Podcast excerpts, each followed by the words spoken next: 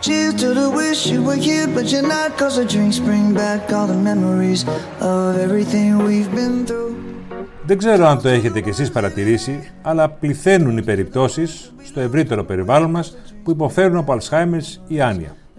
Γονείς φίλων, γυναίκες που είχαν πολύ έντονη επαγγελματική δραστηριότητα, χάνονται ξαφνικά και μπαίνουν σε μια σκληρή περιπέτεια. Και οι ίδιοι, αλλά και οι άνθρωποι τους, οι άνθρωποι που τους αγαπάνε και τους φροντίζουν.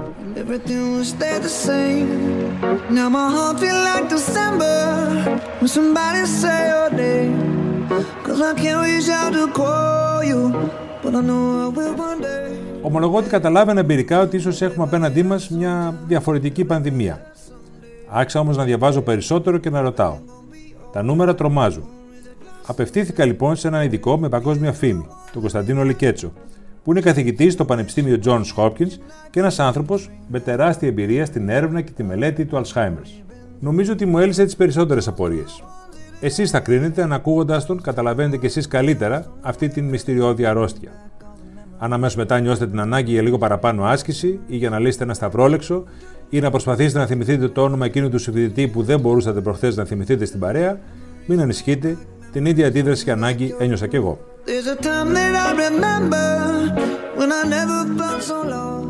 Κύριε Λικέτσο, καλησπέρα από την ε, Αθήνα και χαίρομαι που κουβεντιάζουμε σήμερα, που έχουμε αυτή τη συζήτηση. Ε, βλέπω γύρω μου όλο και περισσότερες περιπτώσεις ε, ανθρώπων οι οποίοι πάσχουν από άνοια ή από Αλσχάιμερ.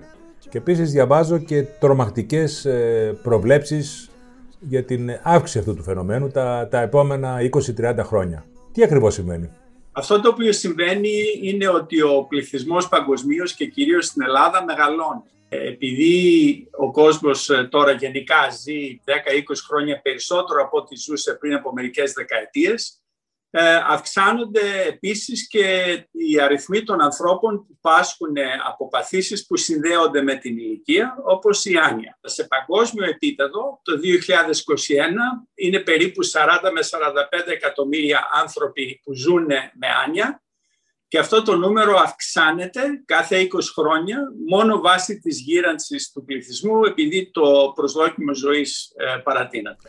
Άρα λέμε ότι το 2050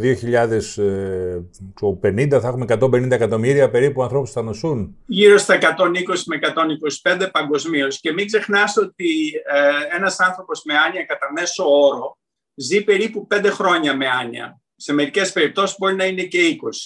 Και αν υπολογίσεις ότι ο μέσος όρος έχει 2 με 3 φροντιστές ανθρώπους που τους βοηθάνε καθημερινά, μιλάμε για μέλη της οικογένειας, Αυτά τα νούμερα είναι επί τρία για το πόσοι επηρεάζονται και μετά ε, για τα πόσα χρόνια επηρεάζονται. Για την Ελλάδα που είναι μια χώρα με πολύ γερασμένο πληθυσμό σε σχέση και με την υπόλοιπη Ευρώπη. Πού, αυτή η εκτίμηση πού βρίσκεται; Αυτή τη στιγμή είμαστε γύρω στις 170-180 χιλιάδες για ανθρώπους με άνοια και βάλε το επί του δύο για τα επόμενα τόσα χρόνια. Επίσης υπάρχει ένα στάδιο πρώιμο της άνοιας που λέγεται ήπια νοητική διαταραχή, στα αγγλικά το λέμε MCI, ε, Mild Cognitive Impairment, που είναι ε, αυξημένα κατά ένα 60-65% το νούμερο, αλλά στην Ελλάδα υπολογίζουμε κάπου 280.000 κόσμος που ζει με το MCI, ξεχωριστά από τα νούμερα της άνοιας. Τώρα, να ρωτήσω, γιατί αυτό το φαινόμενο έχει τόσο μεγαλύτερη έκταση στην Αμερική και στη Δυτική Ευρώπη σε σχέση με τον υπόλοιπο κόσμο; Είναι ότι είναι πιο περίπλοκη η ζωή μας, μεγαλύτερο το στρες; Σε τι οφείλεται αυτό; Όχι, οφείλεται στο πόσο γερασμένο είναι ο πληθυσμός. Ε, άμα πας ε, σε κοινωνίες, ας πούμε στην Κίνα, που τώρα συχνά ε, όλο και περισσότερο γυράσκει, είναι τα ίδια τα νούμερα σε πληθυσμιακό επίπεδο. Δηλαδή, αν πεις έχω τόσους εκατοστάριδες, τόσο είναι το ποσοστό. Άρα δεν υπάρχει μια πολιτισμική διαφορά ή κάτι άλλο. Πολύ μικρές διαφορές πληθυσμικές. Πολύ μικρές. Οι γυναίκες επίσης, γιατί επηρεάζουν σε τόσο μεγαλύτερο ποσοστό από τους άντρες. Καταλαβαίνω ότι είναι περίπου τα δύο τρίτα των νοσούντων που είναι γυναίκες. Υπάρχουν τρεις παράγοντες εδώ. Ένας παράγοντας είναι ότι σε αυτές τις ηλικίες οι γυναίκες επιβιώνουν πιο πολύ από τους άντρες. Ζουν περίπου 5 με 10 χρόνια παραπάνω από εμάς. Ε, αλλά το άλλο που γίνεται ανεξάρτητα από αυτό ο κίνδυνος να πάθει μια γυναίκα άνοια μετά από 80-85% είναι διπλάσιος παρά σε έναν άντρα. Και ακόμα είναι αβέβαιο για τι γίνεται. Αυτό ίσως έχει σχέση με το ότι μια γυναίκα διαχρονικά στη ζωή της έχει δει και έχει αισθανθεί πολύ περισσότερο χρόνιο στρες. Και μάλλον αυτό επηρεάζει το, το κίνδυνο που, που μόλις είπα.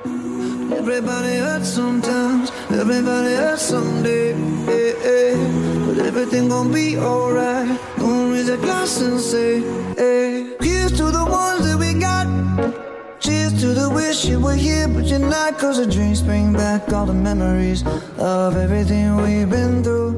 Λοιπόν, να γίνουμε λίγο πρακτικοί. Κάποιος που είναι 60-65 χρονών, εάν ε, αρχίζει να ξεχνάει ένα όνομα σε μια συζήτηση, ενός ανθρώπου που τον ξέρει ή τον ήξερε, πάση περιπτώσει. Αυτό σημαίνει ότι είναι ένα πρώιμο δείγμα Alzheimer's, είναι απλώς μια νοητική γύρανση. Πώς τα ξεχωρίζει κανείς αυτά τα δύο; Η ηλικία έχει σημασία. 60-65 κάποιος είναι πολύ νέος, άρα όταν έχει τέτοια συμπτώματα, μάλλον δεν είναι ανησυχητικά. Ε, συνδέονται με ό, όλες τις αιτιολογίες που κανείς ξεχνάει και στη δικιά μας ηλικία και στα 50 ε, ότι ουσιαστικά ή δεν κοιμάσαι καλά, έχεις στρες στη ζωή σου, μπορεί να πίνεις παραπάνω από ό,τι πρέπει, μπορεί να έχεις πολλές πιέσεις ε, στα 60-65. Όσο πιο πολύ αυξάνεται η ηλικία, τόσο πιο πιθανό αυτά τα συμπτώματα να είναι παθολογικά. Δηλαδή, αν μου πεις κάποιος στα 80 του έχει τέτοια, ε, τέτοια συμπτώματα, ναι, μπορεί να είναι ε, αρχή κάποιας άνοιας. Πώς ξεχωρίζονται δεν είναι δύσκολο διαγνωστικά με έναν καλά εκπαιδευμένο ε, γιατρό ή άλλον ε, healthcare worker να μπορεί να κάνει αυτό το διαχωρισμό. Είναι περίπου μία με δύο ώρες παίρνουν οι διάφορες εξετάσεις που γίνονται. Παίρνετε ιστορικό, αλλά είναι πολύ έγκυρη η διάγνωση του αν κάποιος έχει άνοια ή όχι. Υπάρχουν κάποια σημάδια, λέει κάτι που παρατηρεί κανείς στην αλλαγή συμπεριφοράς, ας πούμε, που σου δείχνει ότι δεν είναι κάτι περιστασιακό, ή λογικό ότι είναι κάτι παραπάνω; Ναι, όσον αφορά τα γνωσιακά συμπτώματα, δηλαδή την απώλεια μνήμης, ε, αυτό που κοιτάμε πολύ είναι την απώλεια λειτουργικότητας. Δηλαδή κάποιος ο οποίος ε, ξεχνάει και τώρα αρχίζει να χάνεται όταν οδηγεί το αυτοκίνητο ή να χάνεται να μην μπορεί να βρει το δρόμο της στη γειτονιά, αυτό είναι ένα σχετικό σύμπτωμα. Επίσης, αν κάποιος δεν μπορεί να λειτουργήσει στα φάρμακά του ή να ασχοληθεί με να παναψωνίσει, ε, είναι θέμα λειτουργικότητας. Το άλλος μεγάλος τομέας είναι τα συμπτώματα συμπεριφοράς, δηλαδή αν αλλάζει προσωπικότητα. Είναι ο άνθρωπος πιο ευερέθιστος, πιο αγχώδης από ό,τι παλιά. Είναι τώρα, δεν κοιμάται καλά, ε, μπερδεύεται και έχει κάποια έκρηξη άμα μπερδεύεται. Αυτά είναι τα γενικά συμπτώματα που λένε ότι όντως κάτι μπορεί να είναι σημαντικό. Υπάρχει κάποια διαγνωστική εξέταση που μπορεί να κάνει κανείς αξονική ή κάτι τέτοιο που μπορεί να του πει αν βρίσκεται σε μεγαλύτερη κατηγορία, ε, κατηγορία μεγαλύτερου ρίσκου από κάποιον άλλον; Δεν υπάρχει τέτοιου είδου εξέταση, όχι. Υπάρχουν κλινικές εξετάσεις που είναι πολύ έγκυρες. Ε, εδώ αξίζει να διαχωρίσουμε το τι ε, φαίνεται στον ασθενή κλινικά και το τι συμβαίνει στον εγκέφαλο που εξηγεί το πρόβλημα που βλέπουμε στον ασθενή. Αυτή η διαφοροποίηση είναι σημαντική. Όσον αφορά τη διάγνωση, γίνεται με βασικές κλίμακες ε, νευροψυχολογικές που είναι καλά διαδεδομένες στην Ελλάδα και πολύ έγκυρες και για την Ελλάδα. Αυτό δεν παίρνει πολλή ώρα για να πω εγώ έχεις ή δεν έχεις άνια, έχεις ή δεν έχεις MCI. Το επόμενο ερώτημα όμως είναι γιατί. Και εκεί μπαίνουμε στο τι είναι στον εγκέφαλο και εκεί μπαίνουν οι μαγνητικές, τα PET scans, ε, άλλες ε, τώρα εξετάσεις εγκεφαλονοκαίου υγρού, άλλες εξετάσεις αίματος που βγαίνουν που θα μας πούνε ότι όντως αυτός ο άνθρωπος που κλινικά έχει άνοια έχει στον εγκέφαλο αυτό που λέμε τις αμυλοειδείς πρωτεΐνες και άρα είναι άνοια του Alzheimer γιατί έχεις την άνοια και το αμυλοειδές. Αυτό δεν έχει κανένα νόημα όμως να κάνει την εξέταση κανείς πριν να έχει σημάδια που τον οδηγούν σε μια κλινική εξέταση, έτσι. Δεν έχει καμία, ακριβώς. Ναι, συνήθως και βέβαια πάλι συνδέεται με την ηλικία. Έτσι. Άμα μιλάμε για 60, όχι. Αν μιλάμε για 70, πολλές φορές ο ασθενής ξέρει και αν έχει κάποια ανησυχία, τότε δεν είναι κακή ιδέα να κάνει μια βασική εξέταση.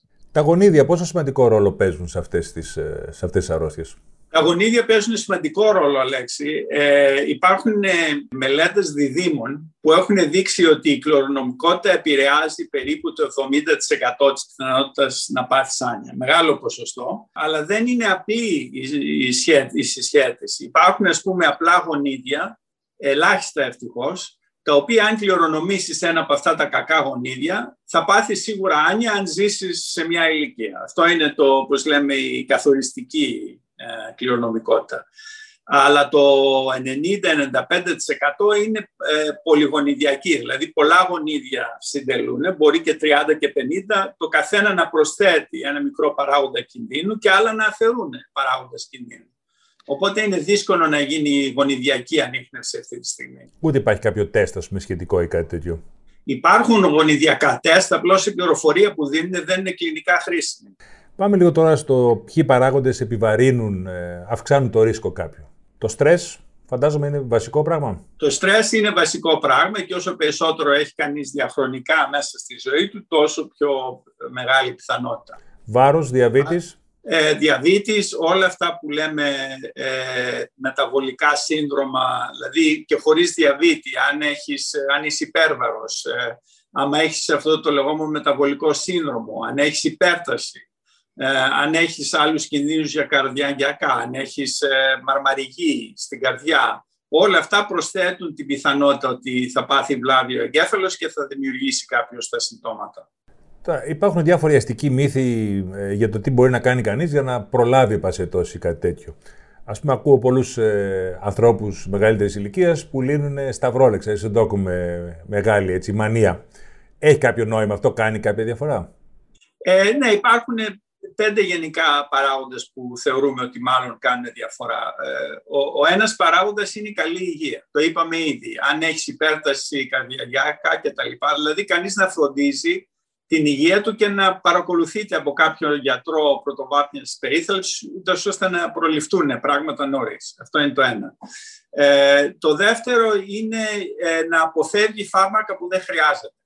Και στην Αμερική και στην Ελλάδα υπάρχει μεγάλη χρήση φαρμάκων και όπως λένε εδώ over the counters πράγματα που παίρνουν ασθενείς ε, για τα οποία η ασφάλεια δεν είναι γνωστή ε, και αν δεν τα χρειάζεται τα φάρμακα, δεν χρειάζεται να τα παίρνεις, κατά τη γνώμη μου. Αυτά δηλαδή μπορεί να επιβαρύνουν την, την κατάσταση κάποιου. Ναι, ας πούμε, αντικαταθλιπτικά, υπνοτικά, ε, φάρμακα για άγχος. Όλα αυτά επιβαρύνουν και το ρίσκο και την κατάσταση.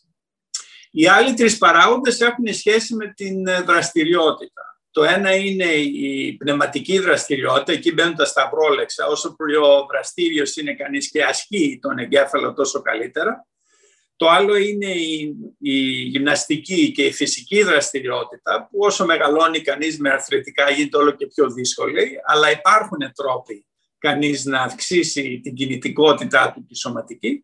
Και το τρίτο είναι η κοινωνική δραστηριότητα. Το οποίο ένα καλό στην Ελλάδα είναι ότι έχουμε πάρα πολύ αυξημένη κοινωνική δραστηριότητα διαφόρων μορφών ε, οπότε εκεί νομίζω ότι τα πάμε καλύτερα από άλλους λαούς. Αυτοί είναι οι πέντε παράγοντες. Να αποφεύγει κανείς φάρμακα που δεν χρειάζεται και άλλες ουσίες που δεν χρειάζεται, να προσέχει την υγεία του και να είναι δραστήριος πνευματικά, σε κινητικότητα και κοινωνικά. Οι αναισθησίες στη διάρκεια κάποιων επεμβάσεων από μια ηλικία και μετά παίζουν κάποιο ρόλο, είναι καλό να αποφεύγονται; Παίζουν κάποιο ρόλο, θα ήταν καλό να αποφεύγονται, αλλά δεν είναι απόλυτο ότι μπορεί πάντοτε να αποφευθούν. Άμα είσαι 70 και πέσεις και σπάσεις το ισχύο και χρειάζεται εγχείρηση, θα κάνεις εγχείρηση. Άρα ε, πρέπει να... Το καλύτερο θα ήταν η αναισθησία που θα δοθεί να είναι minimal. Και υπάρχουν ε, τρόποι που έχουν ανεπτυχθεί και Αμερική και στην Ελλάδα που μπορεί να γίνει κάτι τέτοιο. Το άλλο είναι που βλέπουμε συχνά είναι κάποιος ε, δεν έχει κάνει ε, τα εμβόλια για τη γρήπη ας πούμε, το χειμώνα, ε, παθαίνει η γρήπη βαριά και μετά από έξι μήνες εμφανίζονται τα συμπτώματα της άνοιας για πρώτη φορά σε κάποιον ας πούμε 75-80 ετών. Και αυτό είναι συχνό. Άρα ό,τι έχει βιολογικό στρες για τον εγκέφαλο, είτε είναι φάρμακο είτε είναι αρρώστια, μπορεί να δημιουργήσει το ξεκίνημα μιας ε, ανοικής κατάστασης. There's a time that I remember when I never felt so lost. And I felt all of the hatred was too powerful to stop. Oh, yeah. Now my heart feels like an ember and it's lighting up the dark.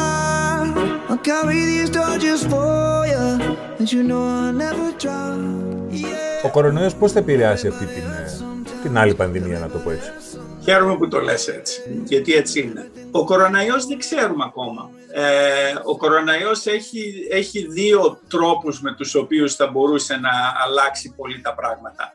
Ο ένας είναι ότι αν παθέ, άμα είσαι άρρωστος με κοροναϊό και πας εντατική και τα λοιπά, μπορεί να δημιουργήσεις ε, εγκεφαλικά σύνδρομα που έχουν σχέση με το ότι πήγες εντατική, ότι είχες βαριά αρρώστια και τα λοιπά. Ανεξάρτητα από το αν η αιτία ήταν ε, ο κοροναϊός.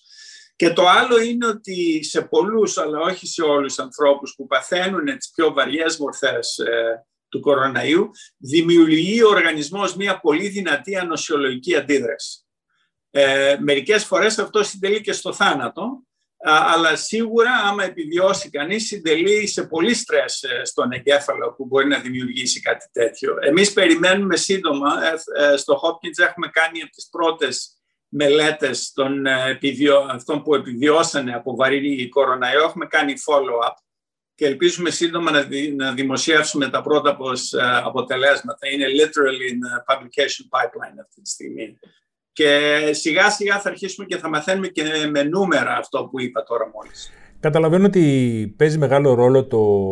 οι ασθενείς που έχουν Alzheimer να μπορούν να μένουν στο σπίτι και να έχουν φροντίδα στο, στο σπίτι. Τώρα, σε μια χώρα σαν την Ελλάδα, όπου έχουμε και το brain drain και μια ολόκληρη γενιά έχει φύγει και έχει αφήσει γονείς μεγαλύτερους πίσω. Είναι κάτι που κουβεντιάζω συχνά με το συνάδελφό το, το, τον κύριο Πολίτη. Αυτό θα έχει κάποιο αντίκτυπο στο, πώς, το ποιος θα φροντίζει αυτούς τους ανθρώπους, ναι, είναι ένα δύσκολο θέμα. Βέβαια, η Ελλάδα είναι σε καλύτερη μοίρα αυτή τη στιγμή, ας πούμε, την Αμερική, γιατί εδώ δεν υπάρχει brain drain, αλλά όλοι δουλεύουν συνέχεια, οπότε τα παιδιά δεν είναι διαθέσιμα, ούτε εδώ. Σιγά σιγά μαθαίνουμε πώς να υποστηρίζουμε ανθρώπους με άνοια στο σπίτι που μπορεί να έχουν ένα σύζυγο, μία σύζυγο σαν τον ε, βασικό φροντιστή περιθάλποντα με υποστήριξη από μια ε, υπηρεσία υποστήριξης που είναι σχεδιασμένη για την άνοια να πηγαίνουν μέσα στο σπίτι να βοηθάνε σε βασικά πράγματα ή να βοηθάνε εξ αποστάσεως ε, και έχουμε δείξει σε κάτι μελέτες εδώ στο Hopkins στην Αμερική ότι αυτό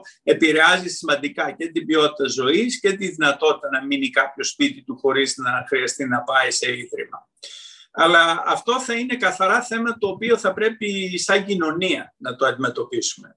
Δηλαδή γι' αυτό χάρηκα, παρόλο που είναι κακό βέβαια που είπες ότι είναι η άλλη πανδημία αυτή. Γιατί πρέπει σαν κοινωνία να καταλάβουμε ότι στα επόμενα 10-15 χρόνια η δικιά μας κοινωνία στην Ελλάδα θα επιβαρυνθεί πάρα πολύ από τη φροντίδα των ανθρώπων με άνοια, που όλοι θέλουμε να γίνεται στο σπίτι. Οπότε η κοινωνία τι θα κάνει για να προετοιμαστεί; Δεν είναι μόνο θέμα το ποιοι θα είναι οι άνθρωποι, πού θα τους βρούμε, πώς θα τους εκπαιδεύσουμε, αλλά είναι και οι πόροι, πώς θα υποστηριχθεί και θα καλυφθούν τα έξοδα γύρω από αυτά, το οποίο όπως σου είπα μπορεί να είναι και πέντε χρόνια, μπορεί να είναι και 20. Έχω ασθενείς που πάθανε άνοια στα 70 τους και είναι 90 κάτι και είναι ακόμα ζωντανοί, αλλά θητοζωούν και κάποιος πρέπει να, είναι, να τους φροντίσει. Πόσο μακριά είμαστε από την ανακάλυψη ενός ε, φαρμάκου που είτε θα επιβραδύνει είτε θα θεραπεύσει; Διαβάζω για παράδειγμα ότι το FDA θα κάνει κάποια ανακοίνωση τη Δευτέρα για ένα, για ένα φάρμακο. Είμαστε κοντά ή απλώς είναι τόση πίεση από τον πληθυσμό που ενδεχομένως υπάρχουν και τεχνητές ελπίδες, να το πω έτσι; Είναι κάπου στη μέση αλήθεια νομίζω. Σίγουρα έχουμε αρκετή γνώση για την άνοια κατά Alzheimer που έχει σχέση με τα αμυλοειδή ότι κάποια στιγμή πιστεύω φάρμακα που επηρεάζουν αυτές τις αμυλοειδείς πρωτεΐνες στον εγκέφαλο θα εμφανιστούν. Αλλά δεν νομίζω ότι θα είναι πλήρης αποθεραπεία. Είμαστε μάλλον όχι τόσο μακριά από ένα τέτοιο φάρμακο. Τη Δευτέρα, όπως λες, το FDA θα κάνει ανακοίνωση για την απόφασή του. Δεν είναι βέβαιο ότι θα δεχτεί αυτό το φάρμακο. Εγώ και πολλοί άλλοι ομολογοί μου σε όλη την Αμερική έχουμε ε, ζητήσει να μην εγκρίνει το FDA αυτό το συγκεκριμένο φάρμακο ε, γιατί δεν πιστεύουμε ότι έχει δείξει πως είναι λειτουργικό. Άρα σου λέει ότι και η καλύτερη ελπίδα που υπάρχει αυτό το φάρμακο είναι πολύ controversial για το αν όντως ε, θα βοηθήσει. Πιστεύω ότι το επόμενο στάδιο για να βρεθεί πραγματική αποθεραπεία είναι να καταλάβουμε ότι δεν είναι μία πάθηση. Να καταλάβουμε ότι έχουμε 6, 7, 8, 10 μορφές Alzheimer και δεν θα είναι ένα φάρμακο που θα τις βοηθήσει όλες. Αυτά τα φάρμακα για τα αμυλοειδή θα βοηθήσει ίσως μερικούς, εάν το πετύχει.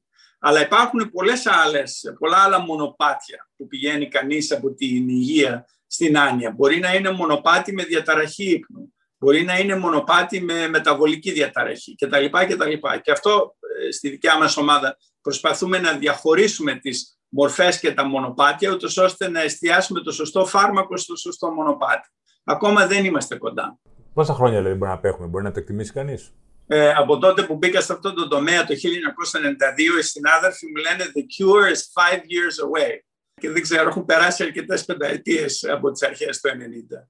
Δεν ξέρω, Αλέξη μου. Θα ήθελα να πω ότι είναι 5-10 χρόνια, αλλά δεν ξέρω. Μπορεί να είναι 3, μπορεί να είναι 30. Το πιο υποσχόμενο τι είναι αυτή τη στιγμή που μιλάμε; Το πιο υποσχόμενο είναι αυτό το φάρμακο της Biogen, το Aducanumab, το οποίο όπως σου είπα από τις ε, συγκεκριμένες μελέτες που έχουμε δει για το φάρμακο δεν είναι πάρα πολύ δυναμικό.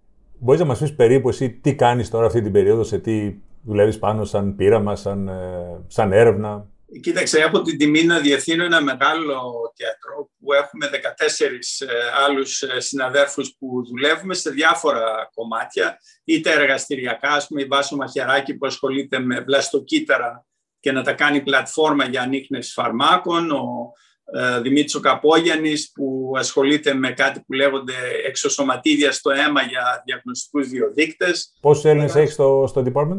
Στο department ε, δεν έχουμε τόσο πολλούς. Είναι, είναι συνεργάτες σε άλλα departments. Ε, είναι ο Αβραμόπουλος, Καπόγιαννης, Μαχεράκη, Λεωτσάκου, πέντε. Και εγώ. Κάτι που θα ήθελες να προσθέσεις στο τέλος, γιατί νομίζω είναι πάρα πολλοί κόσμος που ενδιαφέρεται για αυτή την, ε, την πανδημία. Το... Εγώ θα επιμείνω να το λέω πανδημία. Ναι, ναι. Για μένα θα ήθελα να δώσω στον κόσμο ένα μήνυμα ελπίδας. Ε, αυτή η συζήτηση ε, ελπίζω να μην δημιουργεί ένα άγχος ότι θα είναι σκληρά τα πράγματα, η Άνια είναι κάτι τρομερό, δεν μπορεί να το αντιμετωπίσουμε. Το μήνυμα ελπίδας για μένα έχει τρία κομμάτια.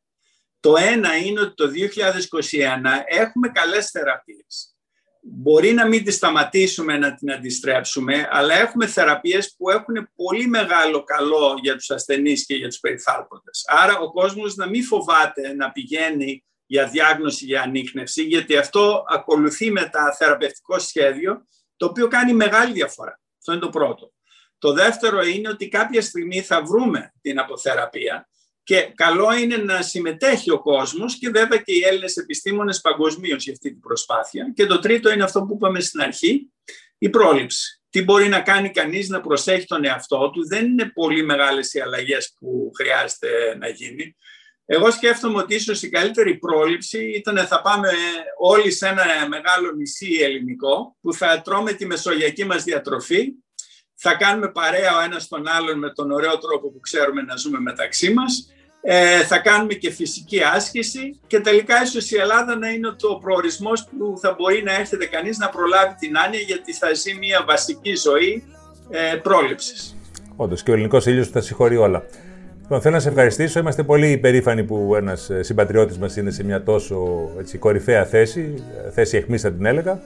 Και εγώ βέβαια είμαι Πολλές φορές το λέω ότι με παρηγορεί ότι έχω ένα συμμαθητή ο οποίος εξειδικεύεται σε κάτι που ελπίζω να είναι αχρίαστο, αλλά είναι καλό να υπάρχει εκεί. Λοιπόν, σε ευχαριστώ πάρα πολύ. Κάρα μου, Αλέξη, ευχαριστώ πολύ. Θα τα πούμε.